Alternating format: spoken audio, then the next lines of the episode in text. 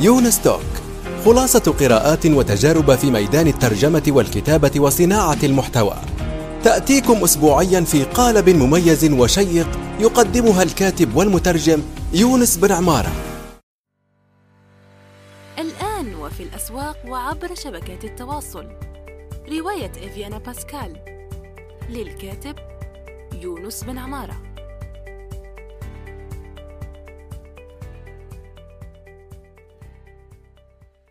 السلام عليكم ورحمة الله وبركاته، صباح الخير أو مساء الخير حسب الوقت الذي تستمعون فيه إلى هذه الحلقة الجديدة من يونس توك.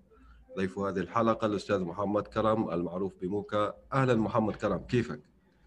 الحمد لله تمام، أهلا بك يا أخي يونس، أنا تشرفت لأن أكون موجود معك. والشرف لي أستاذ محمد، والله يخليك يا رب. طيب خلينا نبدأ بهذا اللقب، يعني موكا، ما هي قصته؟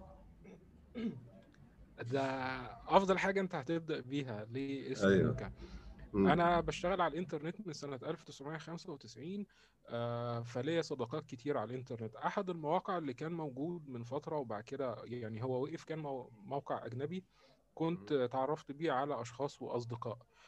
كان في شخص منهم زي الناس اللي احنا ممكن نقابلهم في حياتنا لما يجي يتكلم، بتكلم مثلا مع حضرتك باجي أقول لك يونس. أيوة. هو بيحب هذا الأمر، فكان بيجي يكتب لي محمد على الانترنت، فمحمد باللغه الانجليزيه 8 احرف. فجه في مره قال لي ممكن اكتب لك MOH، فهو استاذن لان ليها غرض اخر اللي هو مو زي صوت البقر او الصوت فانا قلت له لا ما عنديش اي مشكله. هنا نيجي لسؤال مهم، طب انا ليه قبلت؟ لان انا كنت عارف قصته. ربنا يعين الناس كلها ويشفيها، هو من سكان أمريكا، هو أمريكي. كان في مرة بالسيارة والسيارة يعني السرعة خانته، فالعربية اتقلبت بيه، فربنا يشفي الناس كلها. جاله شلل، آمين، لا حول ولا قوة.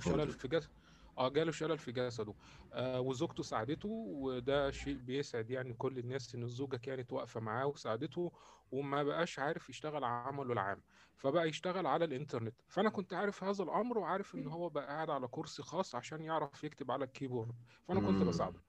هو الموضوع ده اثر فيا نفسيا، فقلت يعني اسم مو برضه هو مش كويس، ولكن انا قبلت عشانه. فرحت خدت تاسك عليا، خدت يعني في مهمة لازم أعملها، لازم أفكر لي في اسم. أنا قعدت أفكر في اسم، لقيت إن اسم محمد أنا ذات نفسي بحبه، يعني أنا حابب إن أنا اسمي يكون محمد.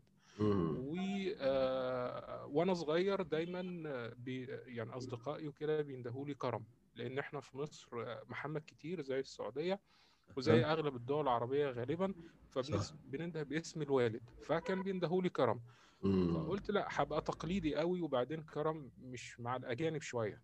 فقعدت افكر لحد ما جيت في وقت، على الكلام ده اخد مني 3 شهور ما شاء الله، لحد ما جيت في وقت قلت يعني هذه كامل يعني في التسميه ما شاء الله مثل فاخدت في يوم انا فاكره كويس جدا، اخدت على نفسي عهد اللي انا لازم النهارده اخترع لنفسي اسم، لو انا اتولدت من اول وجديد هسمي نفسي ايه. فرحت جايب ورقه وقلم كعادتي دايما، ورحت ما لقيتش اسم، لان انا حابب اسم محمد صراحه، ما اضحكش عليك، يعني انا متوافق جدا مع اسمي وحابه. جبت الورقه وقلم ورحت كاتب اسم بالعربي، ما طلعليش افكار، ورحت كتبته بالانجليزي. ربنا فرجها، مره واحده ببص لقيت حرف الام والاو من محمد بيطلع من الورقه، وحرف الكي والاي بيطلع من الورقه، وزي ما يكون في العاب ناريه، وهو ده اسمي موكا. انا ساعتها انبهرت، قلت فعلا اسمي فيه نغمه، اسم الناس ممكن تسمعه، ما فيش فيه اي مشكله. ورحت قلت له، هو فرح جدا باللي انا عملته. من ساعتها انا بقى اسمي موكا.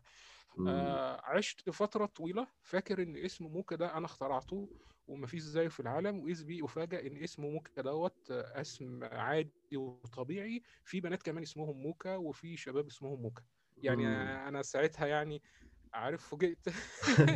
اخذوا لك اسم يعني استغرق 3 شهور يعني صعب. اخد 3000. لا انا اكتشفت ان الاسم ده اساسا موجود، يعني هو اسم طبيعي زي اسم يونس، اسم محمد، اسم كرم كده. يعني انا اكتشفت ان هذا الاسم هو موجود، وانا صراحه شكيت هل الاسم اتاخد بعد ما انا عملته ولا الاسم اساسا موجود.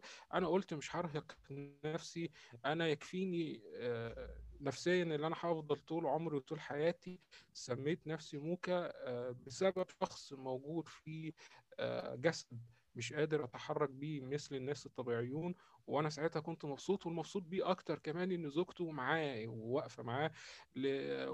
اي حد هيسمعنا، والتسجيل دوت هيكون للزمن وللعمر ان شاء الله، اي حد يسمعنا الفكره بتاعه الافلام الاجنبيه ان الزوجه الخائنه وما الى ذلك بتكون موجوده بس في القصه مثيره، بس عشان نكمل الفيلم، نكمل المسلسل، نكمل قراءه القصه، ولكن مش دوت اللي بيكون موجود على ارض الواقع، وبالذات في المجتمع الامريكي. لان المجتمع العربي فكرة ان المجتمع الامريكي يعني متحارب بشكل كبير، وده خاطئ.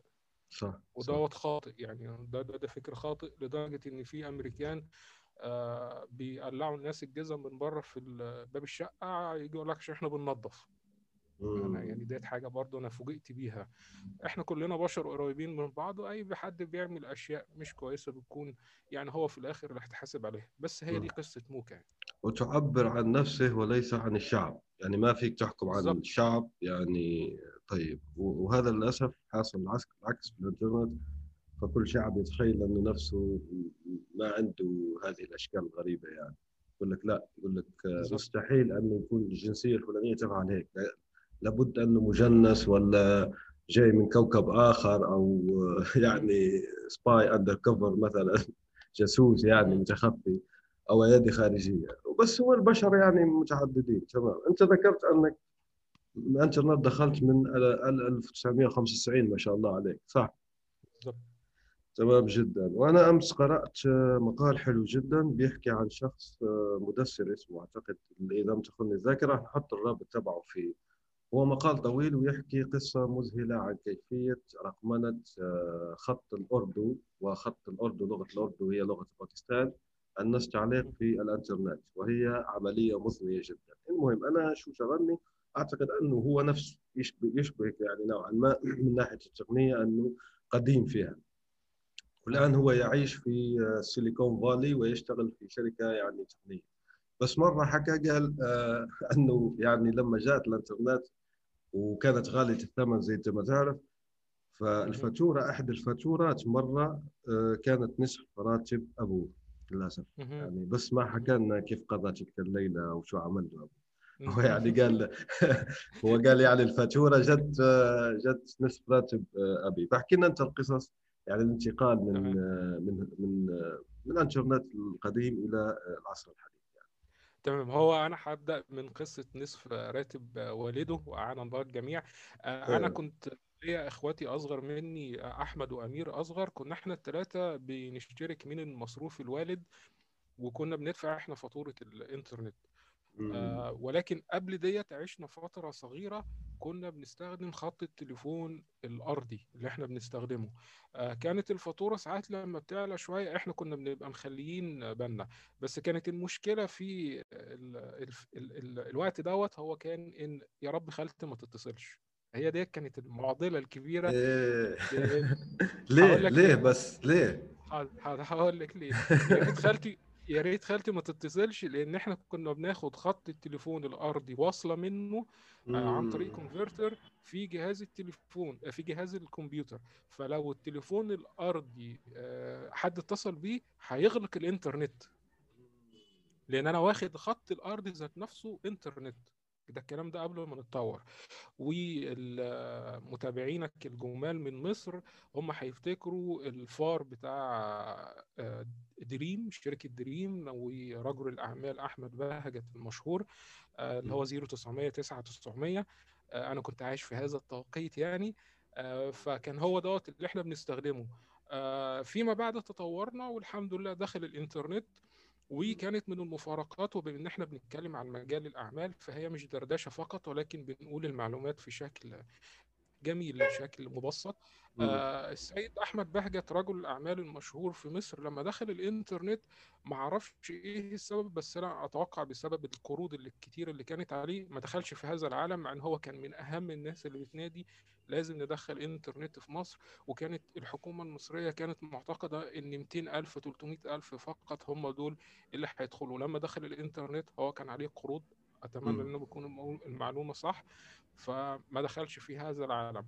وبسبب الاعتقاد الخاطئ، وده حاجة احنا بنتعلم فيها وبنتعلمها من مجال الأعمال، بسبب الاعتقاد الخاطئ من الحكومة المصرية إن عدد قليل جدا فقط هو اللي هيشترك في الإنترنت، ده أدى إلى وجود ضعف الشبكة لفترة طويلة. هي حاليا الفترة الشبكة بتتحسن بشكل كبير، طبعا في بعض الأماكن البعيدة شوية عن مركز المدينة وما إلى ذلك بيكون الموضوع صعب، ولكن بسبب إن هم اعتقدوا إن عدد صغير، إذ في خلال 6 أشهر تقريبا 5 مليون اشتراك. واو، ما شاء الله، نمو أسري يعني. جدا. وكان من ضمن الناس اللي استفادوا بهذا الامر رجل الاعمال المصري برضو نجيب ساويرس، وهي ديت اعتقد هي ديت اللي كبرته وضخمته. هو قال له طب ما ادخل في هذا المجال، هدفع كام يعني كذا، مش فاكر المبلغ يعني، لكن دخل بموبينيل، إذ بوم يعني، عمل بوم جامد ليه وكبر وتضخم. طيب أستاذ، يعني واسف على المقاطعة تبعك، أنا مرة كتبت يعني مقال وواحد علق قال أنه حسب المعهد والمركز الإحصاء المصري أنه تقريبا يعني نص المصريين الآن ما عندهم وصول للإنترنت. طيب أنت بصفتك مصري، ما هي حلولك المقترحة؟ لأنه الآن شوف عندنا نص الشعب ما عنده، تقريبا يعني نص الشعب ما عنده وصول للإنترنت. كيف نحل هذه المشكلة والمعضلة بفكر ريادي، يعني مش فكر تقليدي وتخطيط تقليدي ياخذ له يعني سنوات، لا فكر ريادي بيكون فيه نمو سريع. شو تقترح انت؟ انترنت فضائي، كابلات، شو تقترح؟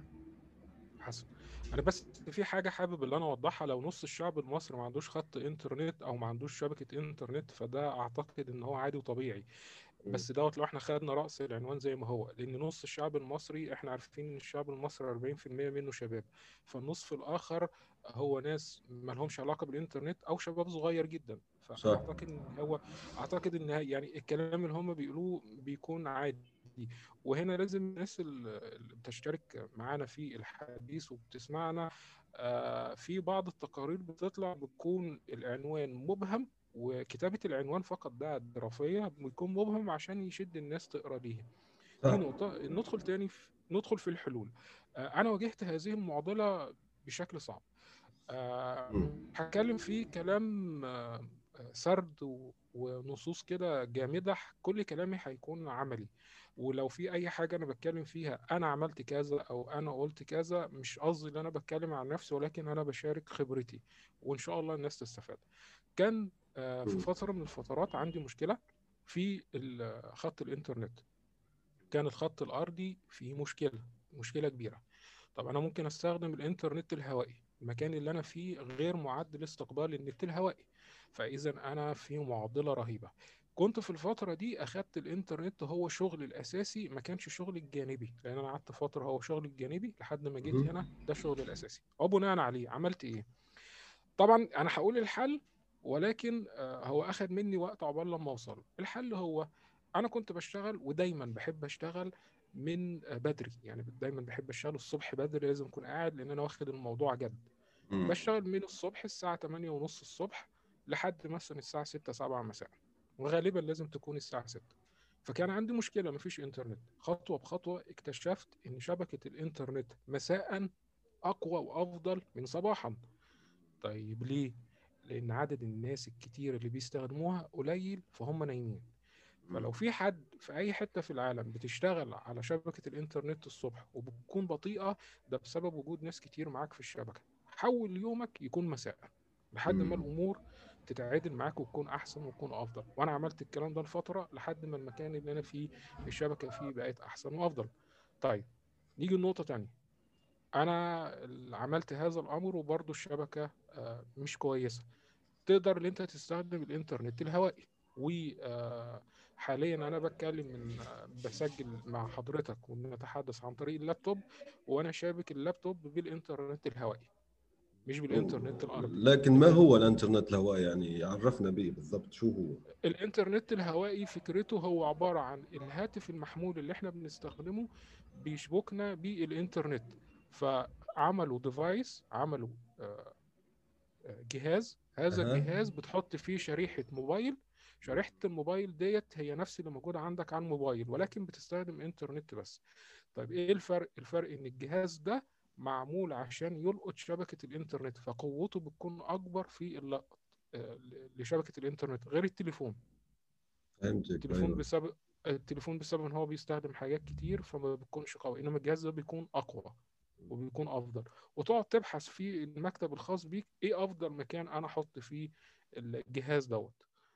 يعني محدش يروح يحطه بجوار باب المكتب ويقول هو كده كويس، لا هي مش عشان هو مع الديكور يعني لا فين هو بيكون موجود فين. يعني انا في وقت من الاوقات كنت حاطط الجهاز على الشباك وعشان ما اخليش حد يفتح الشباك او انا افتح الشباك فنزلت عند النجار جبت قست المسافه ما بين الضلفه المغلقه واخر الشباك ورحت رايح للنجار وقلت له اعمل لي عصايه بالماس ده، ورحت جايبه وقعدت ادجكها كده جامد لحد ما قفلت عليها اي حد يجي يفتح ما يعرفش يفتح. وحطت الجهاز على الشباك لان هو ده كان افضل مكان. الناس اللي بتتخيل ان احنا بنشتغل على الانترنت فلازم كل حاجه مرتبه ومنظمه يعني ده كلام في الافلام اللي احنا بنشوفه، لكن في ارض الواقع لازم ان احنا نلاقي حلول. يعني مش لازم ان انت تقعد كده. انا عجبتني فيك يعني الفكر تبع ايجاد الحلول. بالظبط، هذا مهم جدا. يعني شوف لكن ايوه لكن تداول انت خبرتك ما شاء الله يعني، وانا حاب يعني استغل كل دقيقة من هذا اللقاء للاستفادة. يعني انت الان الحمد لله وصلت لمرحلة يحلم بها حرفيا ملايين العرب، لانه يقول لك كيف نشتغل الانترنت. اول شيء يقول لي يعني بشكل عام كيف تقدم نفسك للناس؟ يعني انت شو تشتغل؟ يعني لا لما يقولوا لك يعني الناس العاديين شو تشتغل انت ما هو جوابك؟ تمام. انا جوابي العادي، انا عندي شركه تكنولوجيا معلومات. دي شركه صغيره انا بعمل فيها بشكل اساسي، وبقيه الافراد اللي معايا في هذه الشركه بيعملوا على الانترنت. انا بستخدمهم على الانترنت. طبعا بالنسبه لنا احنا متخصصين في هذا العمل، انا بستخدم الفريلانسرز، بستخدم الناس اللي شغاله على الانترنت بيقدموا خدمات معينه. بالنسبه للناس اللي بتشتغل على الانترنت، وزي ما حضرتك كنا تعرفنا مع بعض قبل كده، انا يعني بحب دايما ايه اللي باجي اتكلم معاه هو فاهم، انا بوضح له انا بعمل ايه. انا بكتب محتوى وبسوق بالعموله. ده هي دي شغلتي على الانترنت. تمام، فهمتك. بس الفاهم فقط، اما الناس العامه بتقول له انا عندي يعني شركه تقنيه، عندي شركه تكنولوجيا مع بالظبط. هو ده حقيقي يعني، هو موجود على ارض الواقع حقيقي. ده يعني ده اللي انا بعمله. ايوه فعلا. لكن قبل ما نصل لتلك المرحله المتقدمه يعني، لانه بعدين ممكن اطرح عليك بعض الاسئله فيها، كيف تصل لهذا المستوى اصلا؟ انا كيف مثلا يا اما ما عندي شغل، اوكي متخرج حديثا مثلا وبدي ادخل لهذا المجال، او انا عندي شغل بس اكره هذا الشغل، بدي اعمل شيفت كارير، اعمل يعني تحول، أغير وظيفتي لهذا الشغل، ماذا أفعل في كلتا الحالتين يعني؟ تمام، ممتاز.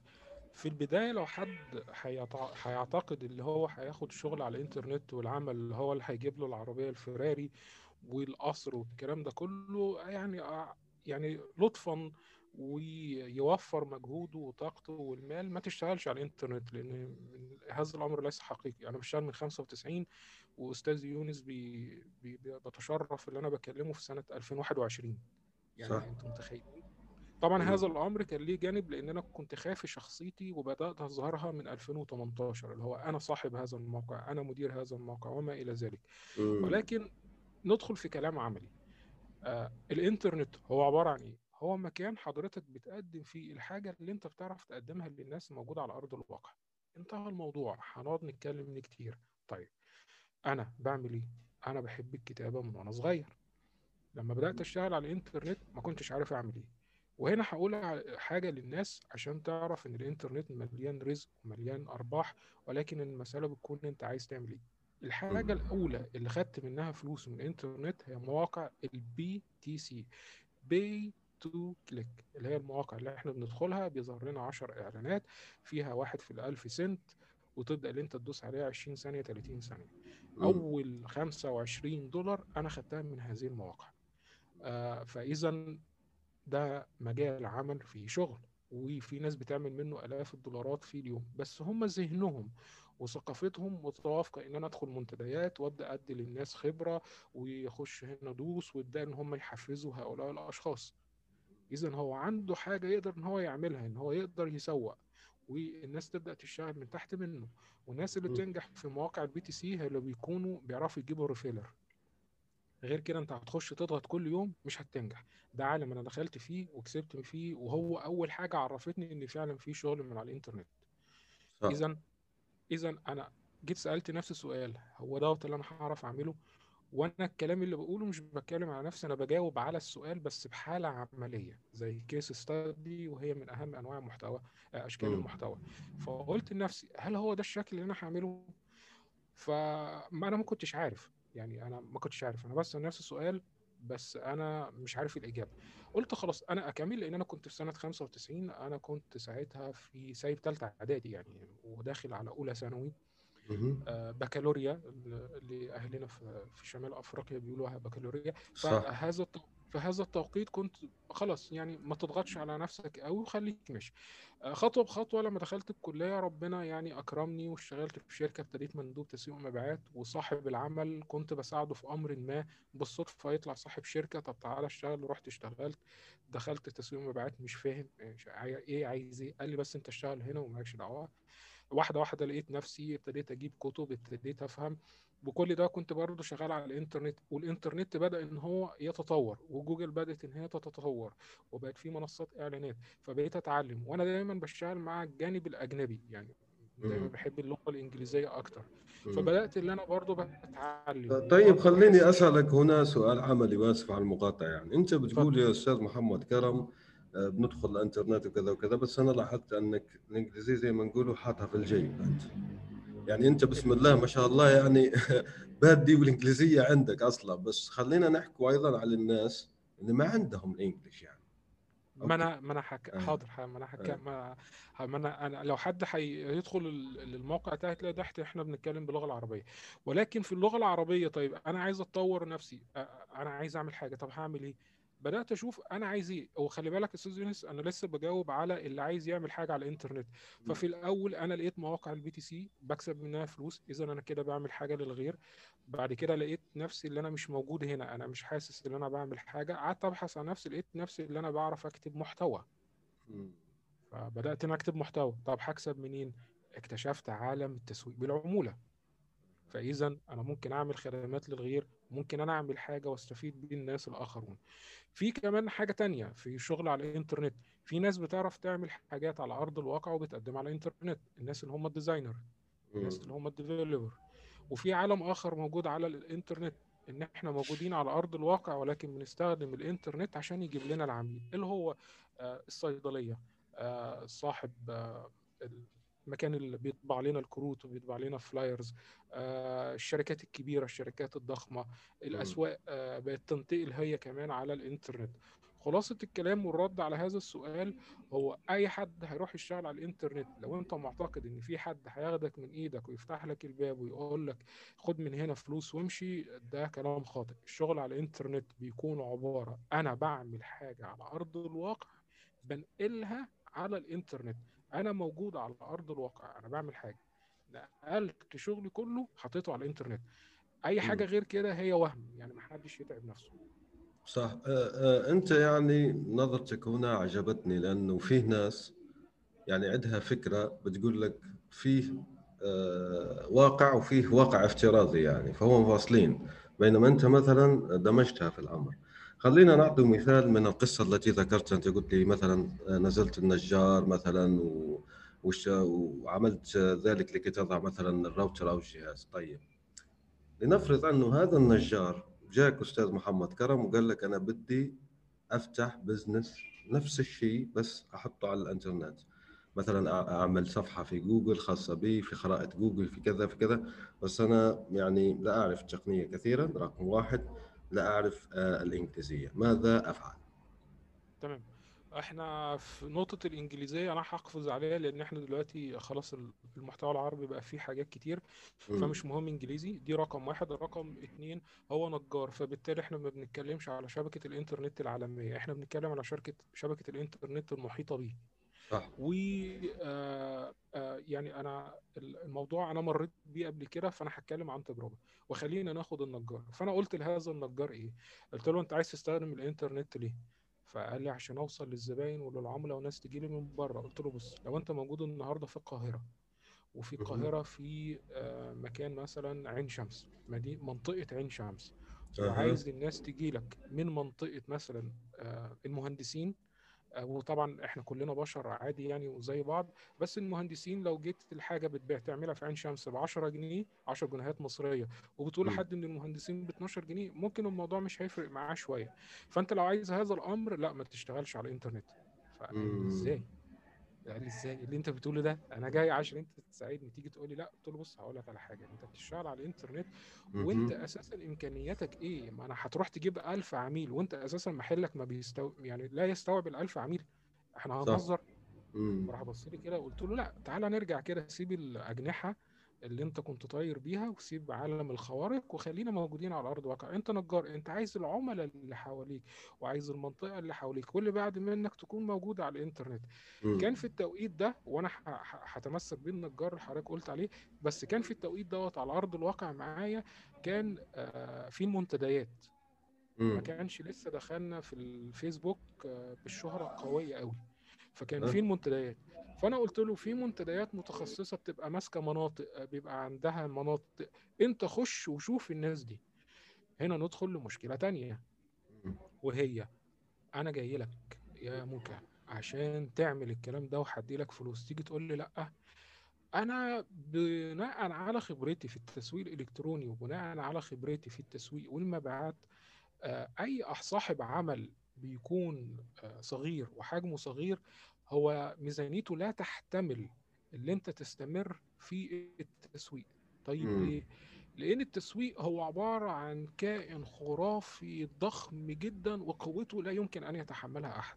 هتدخل عالم التسويق يبقى الميزانية بتاعتك بتحطها على جنب لمدة سنة، انت بتصرف منها لمدة سنة، لان انت ممكن تسوق النهاردة عشان بتبني البكرة. فاي حد صاحب مشروع صغير بيجي يكلمني اقول له لا، انت روح اقرا في التسويق الالكتروني، وانت اتعلم تسويق الكتروني، وانت اعمله بايدك.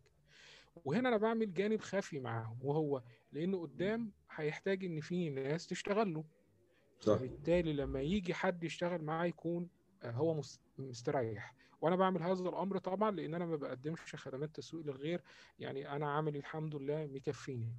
لكن في نفس التوقيت لو انا فاتح شركه تسويق انا ما بسواش للناس الصغيره، انا بقول له لا تعالى كده يومين ثلاثه هعلمك ايه هو التسويق واشتغل بيه، وده انا عملتها اكتر من مره، ونقعد كده ندردش وانت تشتغل. وعايز منك حاجه واحده بس، كل ما تفتكرني ابقى ادعي لي بالخير. وعملتها اكتر من مره، وفعلا الناس بيتضح ليها ان الموضوع انا ما كنتش هستحمل ان ادفع 2000 جنيه كل شهر عشان ببني خطه تسويق، عشان كمان 6 شهور احتمال ان انا اشوف نتائج، يعني اشوف مردود. انا الفتره اللي فاتت بشكل شخصي كنت بدفع لاحد المنصات اعلانات البي بي في، دفعت في حدود $200 عشان ادخل بس اجرب، ما خدتش اي حاجه منهم، يعني عارف انا يعني ما خدتش اي حاجه. وبعد ما خلصت قلت ما انا عارف ان مواقع البي بي في ديت اقل مستوى في الترافيك، قلت ما فيش مشكله، انا غريني بس الشكل وقلت يمكن هو، بس انا للامانه يعني خدت ريجستريشن في الايميل نيوزليتر، خدت شويه كليكس على شويه الاعلانات اللي موجوده، ولكن ما كانتش واو قوي يعني. فهمتك يعني، وهذا تجريب وهذا زي ما نقول استثمار في مسيرتك. طيب خليني أعطيك مثال، وبارك الله فيك لأن إجابتك جيدة جدا يعني عن الموضوع هذا. وأنا أشوف ليش أجيب هذه الأمثلة من الواقع، لأنه من الواقع، يعني ما راح أحكي لك مثلا شركات كبيرة وكذا، أنا أحكي عن يعني أمثلة بتنطبق على الكثير جدا من الناس. طيب خلينا نقوله شخص أنت شو درست أستاذ محمد؟ يعني خلينا نظر. أنا خريج ايوه انا خريج كلية تجارة مهم. قسم محاسبة، وكنت عايز ادخل كلية علوم، بس في الثانوية في اولى ثانوي جبت 81%، فقلت اكيد في الثانوية، انا كنت ساعتها ثانوية عامة سنتين، فقلت اكيد في الثانوية العامة هجيب اقل، وفعلا جبت 76%. فقلت الحمد لله اللي انا يعني واقعي، عارف، من اجمل الحاجات اللي انت تكون صريح مع نفسك. ايوه اللي هو قدامي جبل يعني. مش هقدر بالظبط، انا قدامي جبل مش هقدر اطلعه، وخلاص هروح اشوف سياره اطلع بيها. فالحمد لله انا دخلت كليه تجاره قسم محاسبه، واشتغلت في التسويق والمبيعات، فكان الموضوع كله متكامل مع بعضه. وطبعا انا اكتشفت شخصيتي لما اشتغلت. ايوه يعني الكلام دلوقتي انا بتكلم وبثقه وفاهم، بس انا في الاول ما كنتش عارف انا عايز ايه. يعني انا عايز اشتغل، طب عايز ايه؟ مش عارف. فهو برضو الشغل بيكون كويس. ودايما بنصح الناس اللي عندهم حماس يشتغل في القطاع الخاص، لان القطاع الخاص المشاعر فيه بتكون قليله شويه، ودوت بيخلي الانسان يكون اقوى وافضل، يكون يعني زي ما نقولوا يعمل في على ارض الواقع وبالمعطيات اللي عنده. طيب خلينا في كليه التجاره. حد متخرج او واحده متخرجه من كليه التجاره وما لقت شغل وبدها تدخل في الانترنت، انت الان لو كان محمد كرم، خلينا نعيد الزمن، في نفس وضعه، ماذا تفعل؟ قول لنا ماذا يفعل محمد كرم في الوضع هذا؟ تمام حاضر. بسم الله. هو الموضوع لازم تقعد مع هذا الاستاذ وهذه الاستاذه، ولو الانسان بيكون عنده خبره، ده تبقى لي سنين طويله، فهبدا اتكشف هم بيعملوا ايه، بيحبوا ايه. يعني في واحدة مثلا بتحب التصميم وبتحب ان هي تصمم، فمش هنقول تصميم جرافيك، بلاش فوتوشوب والكلام ده، لكن انت بتحبي تعملي ايه؟ انا بحب اللي انا ارسم. طيب رسوماتك شايفة ان هي كويسة؟ يعني انت لما تيجي تقدمي رسمتك هتشعري بالاحراج ولا عادي؟ لا انا بالعكس ببقى مبسوطة وانا بقدم الرسمة بتاعتي، بس عايز اشوف الانترنت هشتغل ازاي. ده ممتاز جدا. إذا أنت هتشتغلي رسامة وبتقدمي حاجات خاصة بيكي، وهتبدأي تفتحي قسم للطلبات الخاصة. نيجي هنا النقطة، طب أنا هعمل الكلام ده إزاي؟ يعني أنا مش فاهم، أنا مش عارفة. زمان قديما كان الموضوع صعب، ولازم تجمع بقى 20 منتدى وتحطهم في شيت إكسل وتقعد تزورهم كل يوم. وانا بقول برضو كان يعني الشغل زمان كان عامل ازاي. وبعد كده بتبدا ان انت تتابع العملاء وتشوف البروفايلز بتاعتك، وتبدا تتعامل مع الناس، ولازم تحط رقم تليفون عشان الناس تتصل بيك عشان المصداقيه، لان كان الشغل الانترنت زمان كان الموضوع صعب شويه فيه. انما دلوقتي عن طريق الفيسبوك، فاذا ادي واحده بتعرف ترسم وعايزه تكون موجوده على الانترنت، المشغل بتاعها هيكون غرفة النوم بتاعتها، أو غرفة نوم الوالد والوالدة تكرموا عليها عشان هي بنوتتهم، فخد الأوضة ديت واشتغل فيها. نيجي لشخص آخر.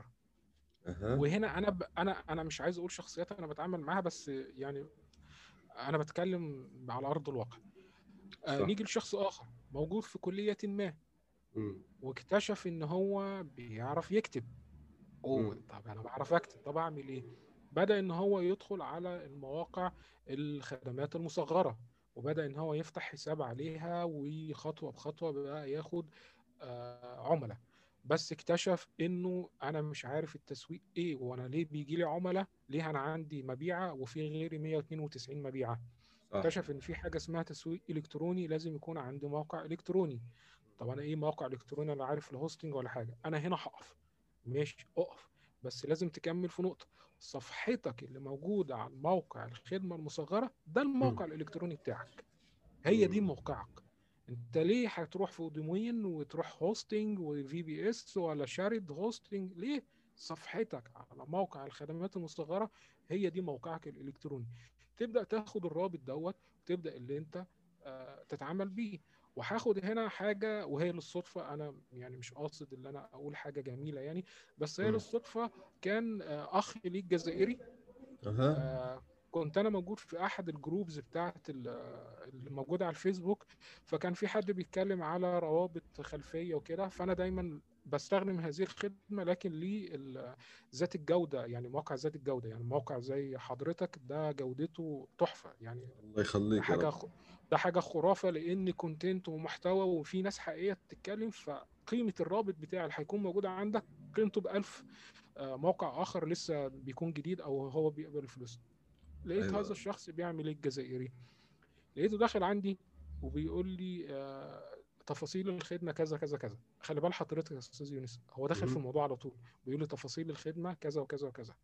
فانا بصيت للصوره قلت ايه ده، لا هي اللي كان كاتب الكلام وانا عايز التفاصيل دي كانت واحده مش واحد، ومش متذكر اسمها ايه، فانا مش فاكر. فرحت داخل على الجروب وداخل على اللوج بتاع الفيسبوك، هي ديت اللي انا كتبت دوت. طب دوت بيرد ليه؟ فرحت داخل قايل له هو انت بترد ليه؟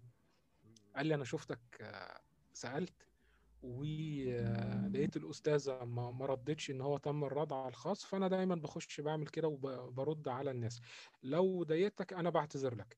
قلت له ضايقتني ايه ده، انا فرحت جدا يعني اللي انت عملت حاجه زي كده. ادي الطريقه من طرق التسويق.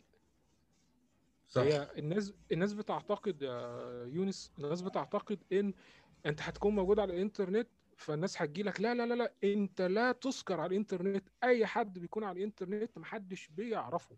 هو حد يتخيل ان انا اول ما هكتب بوست على الانترنت الناس كلها هتجي لي؟ ولا حد يعرفه. ده إيلون ماسك بينزل تويتس كل يوم، بس التويتس اللي الاخبار الناس بتتكلم عليها هي اللي بتعمل صدى، هي اللي بتعمل بوم، فالناس بتتكلم عليها.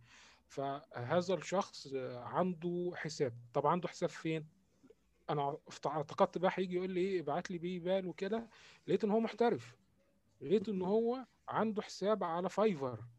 انا عارف، انا اتخضيت، وحاطط صورته على فايفر وعامل مبيعات. قلت ايه ده، مش ممكن، يعني هو انسان عامل شغله صح. انت قلقان مني؟ لا ما تقلقش، لان في بعض الناس بتحبش تستخدم مواقع الخدمات المصغره عشان العموله بتاخدها. صح. فيجي يقول لك انا بعمل $20 هم بياخدوا، بعمل $25 هم بياخدوا 5، انا باخد 20، وكمان بياخد عموله فبتنزل اقل. يا فندم هي مش بتنزل لك اقل، هي ديت مبيعات من وسط الحاجات ولازم تصرف. وديت بتبقى في مشكله عند الناس اللي بتشتغل على الانترنت، هي انا عايز كل حاجه وما اصرفش. محدش هينجح الا لما يصرف. فبالتالي هي ديت الافكار اللي انا بشتغل بيها على الانترنت. محدش يفكر ان انت داخل منجم ذهب. لو انت داخل على الانترنت عشان هتاخد منه فلوس وما تعملش حاجه، يعني عذرا جميله الجميلات ذات نفسها محدش بيديلها فلوس الا اذا كانت بتقدم خدمه. يعني انا مش فاهم، يعني عارف برضو ده بتكون اشياء بتكون مؤرقه للذهن، وفي ناس بتعتقد ان انت ما بتجاوبش. لا، هي الاجابه انت بتعمل على ارض الواقع انقله على الانترنت. ما عندكش خبره في الهوستنج، ما عندكش خبره في الدومين، قدم عن طريق الخدمات المصغره. صفحتك على خدمه المصغره ابدا اكسب من خلالها. وانا تذكرت حاجه ومش هحوش اي حاجه انا بتذكرها، يعني لن اقوم بتخبئه اي معلومه تذكرها. كان في احد الاشخاص على موقع من مواقع الخدمات المصغره شارك تجربته. فبيقول هو نجح ازاي. هو بيقدم تصميمات بالفوتوشوب، فاكتشف، وهي كانت حاجه موجوده، بس هو اكتشف ان في تبويب على الموقع اللي شغال عليه خدمات تحت الطلب، خدمات موجوده ذات نفسها على الموقع، بس هما الموقع فتح هذا الامر. فقال ان هو دخل وبقى يرد للناس، دخل ويرد الناس، وراح رفع الصور بتاعته على المواقع بتاعه تحميل الصور المجانيه، وبقى حاطط هذه الروابط في الشورت لينك اللي هو صغرها، وبقى بيخش يرد على الناس خطوه بخطوه. ابتدت تيجي له عملاء واحده بواحده، البروفايل بتاعه ابتدى يكبر وبقى مميز، بدات ان بقى في عنده عملاء بشكل مستمر. نيجي هنا للمفاجاه، ايه هي؟ ان بعد فتره هذا الشخص بقى عنده فريق عمل، وبقى ياخد هو الشغل كل يوم وبيوزع عليهم الشغل. ما شاء الله، يعني كون بزنس. بالظبط، هو بقى عنده بيزنس. فبقت في ناس عنده، عمل له مكتب وجاب له استاذه واستاذ، ده انا تصوري بس هو ده اللي قاله، يعني بقى عنده فريق عمل، بقى هو اللي بيفتح حساب الشخص دي وبيستقبل الشغل وهو اللي بيوزع الشغل دوت. يعني بقى بيستخدم موقع الخدمات المصغره ان هو ده شغله، هو ده موقعي انا. انت متخيل الامر وصل لحد فين؟ ما شاء الله ما شاء الله. بس طبعا هو كان في الاول لا كان بيبيع ولا كان بيعمل حاجه، بس دخل قرا. واي حد عايز يتعلم الانترنت ما تنتظرش الكورس الخرافي الوهمي، لا ادخل اقرا على الانترنت وانت هتتعلم تسويق الكتروني. وبالمناسبه دي انا حابب اقول معلومه هي مهمه، عشان انا المفروض كنت هعمل ماجستير في التسويق بس ما عرفتش، فبقيت اذاكر انا الكتب لحد ما يبقى عندي الوقت وعندي القدره الماليه اللي انا ادفع 30,000 جنيه. ده حاليا في 2021 ادفع 30,000 جنيه في السنه الواحده عشان اعمل ماجستير في المستقبل ان شاء الله. بس انا اخدت الكتب وبذاكرها. فحابب اقول معلومه من شخص بيدرس اكاديميا فكره التسويق. التسويق الإلكتروني هو عبارة عن فصل صغير من فصول التسويق. أصغر فصل في التسويق هو الفصل التسويق الإلكتروني. هنا ممكن حد يجي يقول لي ليه؟ هقول له عشان أنت بتفكر بضخامة الفيسبوك وانبهار تويتر وقوة بنترست، لكن الحقيقة إن كل الأدوات اللي إحنا بنستخدمها على الإنترنت هي من التسويق. فالتسويق الإلكتروني هو عبارة عن كتابة فصول التسويق الطبيعية والعادية بس بصيغة إلكترونية. فهمتك. طيب أنت ذكرت يعني السيد اللي بدأ يعني كمستقل بعدين فتح بزنس وكذا. قل لنا أستاذ محمد كرم، يعني مثلا شخص، خلينا الآن نحكي عن أصحاب المشاريع والأعمال، كيف يوظفون؟ يعني اذكر حتى بالاسم المنصه، يعني هل انت تفضل منصه عربيه؟ نفذ لي مثلا خمسات، مستقل، استكتب، كفيل، فايفر، ولماذا؟ وكيف يعني تقيم الشخص؟ لانه هذا سؤال طرح فعلا، طرح في كيف تقيم او تتاكد من مهارات المستقل. فالجميع يقول ما يقول، يعني بيقول لك انا مثلا اعرف الفوتوشوب والإليستريتور وكافه حزمه ادوبي وكذا، بس انا لا ادري كيف اقيم هذا الشخص. او مبرمج يقول لك بعرف 6 لغات او 7 لغات. فانت كيف توظف باختصار؟ يعني كيف توظف؟ طيب كيف اوظف باختصار؟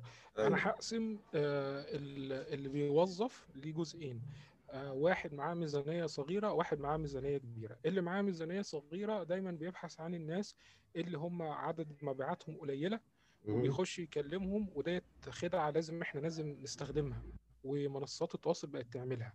اللي انت لازم تخش تتكلم معاه الاول في الرسائل العاديه الطبيعيه، اوعى تخش تعمل اوردر بشكل مباشر، لا انت كلمه الاول وافهم هو عايز ايه. ففي ناس اللي هي بتكون معاها ميزانيه صغيره دايما بتتجه للناس اللي عاملين مبيعات صغيره، وهنا النتائج قد لا تكون مبهره او ساعات بتكون مبهره، يعني على حسب انت بقى ايه واحترافيتك وانت واللي عايزه. لكن خلينا نتكلم عن الناس الطبيعيه اللي هي معاها ميزانيه وعايزين يصرفوا، عايز اديلك الفلوس واخد حاجه.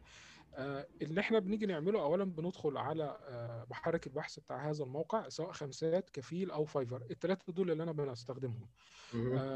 في مواقع اخرى كمان بتطلع زي ما حضرتك ذكرتها. فانت بتدخل على محرك البحث، بتكتب الحاجه اللي انت عايزها ويبدا يظهر لك الناس. في فلتره، الفلتره ديت اللي انت عايز الناس 3 نجوم ولا اكثر ولا 4 نجوم ولا اكثر، في بائع موثوق ولا بائع مميز. وتبدا انت تطلع على الاشخاص وتفتح بروفايل. اول لما بتفتح البروفايل لازم تقرا الوصف وهتدفع كام على الحاجه اللي انت عايزها، هل اللي انا عايزه موجود عنده ولا لا. احنا كده خلصنا الحاجات الاساسيه. وبعد كده نعمل ايه؟ نشوف هو واخد كام لايك وواخد كام ديسلايك، ونبدا ان احنا ننزل على الديسلايك ونعرف هو ديسلايك ليه. محدش يهمه اللايك، لان في الوطن العربي دائما وابدا، حتى انا تسلم ايدك، اشكرك على هذا العمل والجهد. ولكن نخش في الديسلايك. الديسلايك مع الوقت، اسف، مع البحث بتلاقي ان في حاجات بتكون الجهاز كان معطل، هو اللي بيرد، البائع بيرد، الجهاز كان معطل فانا عشان كده ما عرفتش ارد عليك. انا اعتقد ان ده امر عادي، ولكن في ردود بتكون ان هو واخد لي الحاجه كوبي بيست من حاجات تانية، ما عملتش حاجه. السورس، وديت حاجه في البرمجه برضو، السورس بيكون مكتوب من حد تاني واتحط على جيتهاب تقريبا .com، وهو بياخده وبيبدا يحط فيه ايه البراند بتاعه، فبيجي يقول لك انا دفعت فلوس على الفاضي ما عملتش اي حاجه تانية. فلازم نشوف العملاء اللي قبل مننا هم قالوا ايه، ولو في ديسلايك لازم نشوف هو قبل مننا. والحاجه المهمه لازم نشوف معرض الاعمال لهذا الشخص، انت كتبت فين قبل كده، انت عملت برمجيات لمين قبل كده، انت كنت موجود فين قبل كده. وبالنسبه مثلا للفويس اوفر لازم تسمعوا له صوته، لازم يكون على صفحه اليوتيوب، عينات لازم يكون على صفحه اليوتيوب. في الحاجات البرمجيه الناس اللي بتعمل حاجات برمجه يعني لا تشعر بالحرج لما يجي يقول لك انا اللي مبرمج هذا الموقع او انا اللي عامل هذه البرمجيه. ونقطه بقى مهمه حابب اللي انا اقولها يعني من خلال سيادتك، لو في حد بيعمل حاجات واو جدا وكبيره جدا هو بيبدا يستقل من مواقع الخدمات المصغره، وبيبدا يقلل اللي هي ايه الستارتر باكجز على هذه المواقع. بس نخلي بالنا من النقطه دي عشان في ناس بتكبر من مواقع الخدمات المصغره وبتبدا يعني تحط الخدمات الصغيره فعلا مناسبه لهذا الموقع، بس هو ممكن يكون بره كبير، وفي ناس ما بتقدمش هذه الخدمات يعني. فمواقع الخدمات المصغره جميله ومفيده في هذا الامر. ملخص الكلام اللي انا قلته، بندخل على البروفايل نشوف هو هيدينا ايه، نشوف التطورات ونبدا نشوف واخد كام لايك واخد كام ديسلايك، والديسلايك لازم نهتم بيهم حتى لو نزلت تحت كتير قوي مفيش مشاكل، انزل تحت كتير قوي هو يعرف، لان انا حابه اتعرفك هو ليه حصل كده، لان انا اكتشفت ان في ساعات ديسلايك بتحصل بسبب ان البائع المشتري هو لسه جديد ويعني عارف، انا شفتها اكتر من مره هو عامل ديسلايك بس كاتب كلام تحت حلو. يعني لازم نشوف هذه الامور ونتوج هذه، وهذا غريب جدا يعني. ما هو بص اقول لحضرتك حاجه يا استاذ يونس، برضو السكريبتات اللي شغاله بيها المواقع ديت حاطه الجيد والجيد جيد وغير جيد، الاثنين قريبين قوي من بعض. صح، تجربه المستخدم مش تمام جدا يعني. بالظبط كده، يعني هو كمان تجربته المستخدم يعني مش كويس قوي. فاحنا برضه لازم نعذر الناس، عشان كده نقول لازم نقرا هو كاتب ايه. والله جواب يعني ممتاز وشامل ووافي، بارك الله فيك. وهذا السؤال شكرا. قبل الاخير يعني، بعدين سؤال الاخير يكون نصائحك يعني. ايوه الوقت يمر بسرعه يعني، فالسؤال قبل الاخير، ما هي مشاريعك الحاليه والمستقبليه؟ يعني احكي لنا عن محفظه اعمالك، فين مستثمر، شو عامل الان، ماذا تدير، ومستقبلا شو راح تعمل؟ تمام، يعني هو انا ممكن اطلق العنان لخيالتي، مخيله المرقطه بالالوان المبهجه، ولكن انا يعني هتكلم اللي انا بعمله حاليا. انا خلصت تاسيس سب فولدر لشبكه المال والاعمال، هتكون للعقارات وللسياحه، وانا عندي مقالات فعلا موجوده هبدا من بكره اللي انا انزلها. فده بالنسبه لي الموقع شبكه المال والاعمال وشبكه العقارات والسياحه هينزل عليهم كونتنت ونبدا. ونذكر للمستمعين يعني، واسف عن مقاطعتك، ان كل الروابط راح تكون في التدوينه التابعه لهذه الحلقه يعني، فما في اي تمام. ده بالنسبه لي، لان انا بقى عندي فريق عمل بيكتب لي. انا عندي دلوقتي حاليا 35 مقاله محطوطين في الدرافت، انا لسه ما خلصتهمش. وبالمناسبه انا انا رئيس التحرير لهذه المواقع، ورئيس التحرير مش معناه اللي هو بيقعد على كرسي يقول لي دوت كتبت المقاله ولا لا، انت بتكتب وبتعيد كتابه وبتعيد صياغه، لان في بعض الكتاب وهو ممكن ينفعل فيلمح امر سياسي لازم تحذفه، ممكن يلمح امر ديني لازم تحذفه. احنا مالناش دعوه بالسياسه والدين، لان ده صراع ما بين ناس بتتصارع على امر ما، مالناش دعوه بيهم. فمدير التحرير مش وظيفته ان هو يقعد كده حاطط ايده في وسطه وبيشرب شاي وبس، لا انت بتكتب ولازم تكتب. دي كده المشاريع الحاليه. طيب نيجي هنا للسؤال، انا بعمل دول ليه؟ بعمل دول عشان هعمل مواقع كلاسيفايد ويب سايت تخدم على هذه المواقع، بس ده هيكون في المستقبل البعيد شويه، لان هي محتاجه ميزانيه اكبر، عشان دوت لازم يكون. انا المواقع بتاعتي كلها على كلاود هوستنج امازون، ولكن ميزانيه يعني هي مريحه بالنسبه لي، بس لما هشتغل في كلاسيفايد ويب سايت مش هينفع ان انا اخلي الفري اكونت بيحط صورتين، الفري اكونت لازم يكون 4 صور 6 صور، فيعني ده امر انا واخد بالي منه. بعد ما اخلص هذا الامر وابدا ان انا ماكينه العمل كمدير تحرير تبدا تاني واشتغل، ده بالاضافه ان انا كمان بعمل اعلانات بشكل يومي. في عندي مشروع بفكر بيه بشكل جد، وده يعني انا هعمله لازم، واللي جات لي الفكره اللي هو ان انا هخلي المواقع الالكترونيه متاحه للكتابه من خلالها. الناس اللي بتكتب يدخلوا يكتبوا عندي في الموقع. وانا حطيت التصور الكامل لهذا الامر، ولكن هشتغل عليه قدام. وهنا في نقطه بس انا حابب اللي انا اقولها، وهي اي حد يخلي باله من الافكار، لان ممكن حد تاني ياخدها ويعملها. فممكن حضرتك يا استاذ يونس تيجي تقول لي طيب انت هتقول الفكره، حاجه اقول لك انا هقول الفكره، بس عارف ليه؟ عارف ليه؟ لان هي اساسا موجوده على ارض الواقع، بس انا يعني هي انا بقول راح تنفذها بطريقتك يعني الخاصه بالظبط كده. انما لو حد عنده فكره، ودي يعني نصيحه لو هقدر ان انا الونها هلونها بلون الذهب، لو حد عنده فكره ما تقولهاش لحد، انا هقول فكرتي لان هي موجوده، بس انا هتميز فيها. فبصيت للناس الكتاب، هو دايما بيحتاج ايه؟ هو بيحتاج موقع يكون مشهور وبيحتاج منه ارباح، فالارباح اللي هتكون موجوده ان كل مقاله هو بيكتبها ليها اعلانات خاصة بيه، وانا مش عايز منه بروفيت، يعني انا مش هاخد منه ربح، يعني 100% تعطي له ارباح الادسنس. انا ماليش دعوه بيها اساسا. انا حتى كمان الموقع الالكتروني الخاص بيا عشان احسن من تجربه المستخدم، شلت كل الاعلانات، ومقالاتي ومقالات الكتاب اللي انا بدفع لهم فلوس بقت الاعلانات داخليه داخل المقاله. ولو مقاله 1000 كلمه بنحط 3 اعلانات، مقالة 500 كلمة هو إعلان، مقالة 3000 كلمة بنحط أكثر من 4 إلى 5 إعلانات، وهكذا.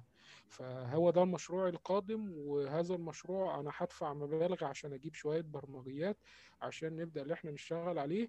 وأي حد هيشترك في هذا المخطط اللي أنا هعمله هيلاقيني اللي أنا بتابعه، ما كتبتش مقالة، أنت ليه مش موجود، في حد تاني بيحقق نجاحات، لأن يعني لازم اللي إحنا نكبر، لأن ده كان مشروع أنا كنت بحلم بيه زمان بس ما عملتوش. طيب راح يكون فيه نظام أفلييت، يعني بدخل أنا مثلا 6-7 كتاب بحصل نسبة من فلوسهم، أم ما لا يعني في نظام عمولة؟ لا تمام. ما هو الميزه الاولانيه اللي هو نظام الاعلانات الداخلي ليه، هو يعني بيتحصل عليه. نظام الافلييت دوت اللي انت حضرتك بتتكلم عليه، وديت حاجه كويس اللي انا اتكلم فيها. اي حد بيعمل حاجه لازم تشوف لك نموذج ربح، فنموذج الربح الخاص بهذا النظام الافلييت انا بالنسبه لي هو موجود بشكل عام، ولكن انا عايز ان انا انظمه، لان انا بشتغل في بعض الامور انا اللي باسسها. واي حد صاحب عمل لما بتكون انت فاهم في حاجه فغصب عنك لازم تتاسسها عشان تكون فاهمها ومستوعبها. فهو ده امر انا هستخدمه، وهو كمان موجود متضمن وسط البرمجيه. بس مش عارف ارد قوي، لو حضرتك تلاحظ انا ساكت شويه، مش عارف ارد قوي لان انا لسه انا حاطه في الدرافت، حاطط الفكره في الدرافت، بس هي لازم تكون موجوده، لان اللي هيدخل معانا مش هيعرف يخرج مني، يعني عارف انت مش هتعرف تخرج مني، لان انا الموقع. لا جوابك هو ممتاز جدا استاذ محمد. لا بس انا ليش ذكرت هيك، لانه شوف في ناس تحب تكتب وتحب كذا، بس في ناس بارعه في اقناع الناس الاخرين. يعني ممكن هو يوتيوبر وما يعرف يكتب كثير، اوكي، بس في انه يقنع عدد كبير من الكتاب. انت لما تعمل نظام يعني احاله او كذا، ممكن يعمل فيديو كامل عنك، وان شاء الله يا رب. انا عارف انه هذه لساتها فكره وكذا، بس ان شاء الله لما تطلقها راح نعمل حلقه اخرى خاصه. طب هو ما انا هقول لحضرتك، طيب انا هقول لك ليه السر. انا مش عايز اعمل بوش كبير قوي في النقطه دي، لان انا كنت زمان، وهنا كويس جدا ان احنا نرجع للنقطه ديت، ان هي كانت يعني جت الصدفه وقلتها. انا زمان كنت موظف في شغلي، خلي بالك النقطه دي، يعني انا زمان كنت موظف في شغلي، دلوقتي انا بقيت مدير في شغلي. فعشان اسيب قسم التحرير لازم اسلمه لحد، والحد دوت لازم يكون بيفهم، ولازم يكون عارف يعني ايه بيكتب، وبيكتب في اي حاجه، يكتب في الصحه، يكتب في الفوركس، يكتب في اي بلابلا، يكتب في التسويق الالكتروني، لازم يكون فاهم. فهي دي برضو نقطه، لازم صاحب العمل لازم هو كمان يطور من نفسه.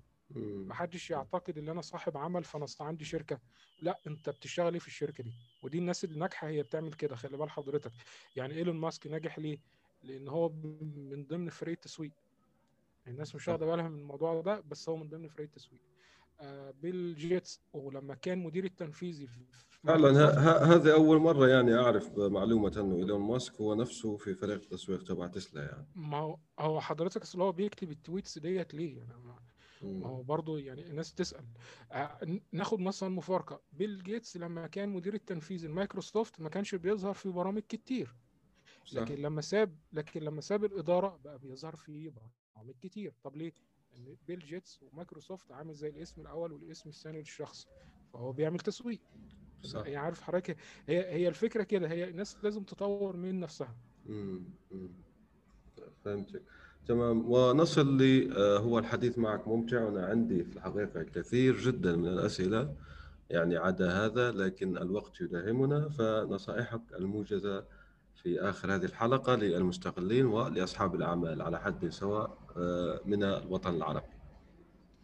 النصائح لازم تكون مصدق نفسك ومآمن بنفسك. يعني ايه؟ يعني انت لو بتعمل تصميمات حلوه، بتعمل برمجه كويسه، بتعرف تكتب محتوى، لازم ان انت تكون مصدق هو ده اللي انا بعمله. ولازم تحب نفسك، بمعنى ان انت ما تهينش نفسك، تقبل بحاجات صغيره عشان تاخد فلوس. والنصيحه الذهبيه ان احنا لازم نقعد نقرا ونقرا ونقرا ونتعلم، ما حدش بيصل الى النقطه الاخيره. لازم ان احنا لما نيجي نشتغل على الانترنت ما نفصلش نفسنا عن ارض الواقع. لما تجينا مكالمه تليفون نرد، لو في فرصه ان احنا نحط رقم تليفون عشان الناس تتصل بينا ما عندناش مشاكل. نكون حذرين في التعاملات الماليه، نحاول بقدر الامكان ان هي تكون عن طريق البنوك، ونحاول ان احنا يكون عندنا حسابات حسابات محليه في البنوك المحليه الخاصه بينا، عشان لو باي بال وقف مثلا والناس بتتعامل معاك، الناس هتقبل ان هي تبعت لك فلوس على تحويل بنكي. صح. ويجي يقول لك مفيش مشكله، طب معموله باي بال، طب ما انا انزل اي حد او انا انزل ادفع الفلوس. ولازم ان انت تسوق من نفسك. ولو هختم بحاجه مهمه قوي، التطوير. لازم نطور نفسنا، ما ينفعش ان احنا نقف وخلاص. يعني تويتر بالنسبه لي موقع ليس له اي قيمه، حاولت معاه كتير زمان ما عرفتش، رحت نطور نفسي ما بقتش اشتغل معاه. يعني عارف اللي هو انا طورت نفسي اللي انا اشتغلتش معاه. بقيت مركز دلوقتي على الفيسبوك، مركز على الاعلانات الاخرى. وفي نقطه مهمه ابتدت في بدايه حديثنا وانا قاصد ان انا اخليها في اخر حديثنا، اللي بيكلمكم موكا بدأ سنه 1995، احنا النهارده في شهر فبراير 2021. انا ليه النهارده موجود مع شخص مهم زي أستاذ يونس؟ لأن أنا مستمر في عملي. الاستمرارية من أسرار النجاح.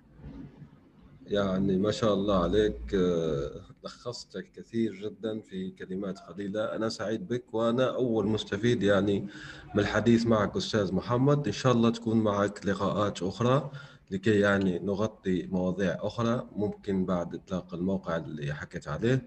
أشكر لكم حسن الإصغاء والاستماع أعزائي وعزيزاتي المستمعات، وإلى حلقة أخرى إن شاء الله. سلام.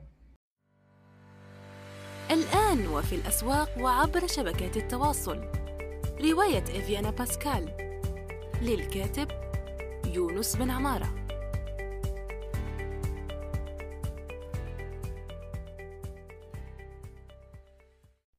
نأمل أن يكون موضوع هذه الحلقة قد نال استحسانكم. انتظرونا في الأسبوع القادم، ولا تنسوا مشاركة الحلقات والاشتراك بالبودكاست، علما أنه بإمكانكم مراسلتنا باقتراحاتكم للتحدث عن أي موضوع يتعلق بالكتابة والترجمة وصناعة المحتوى.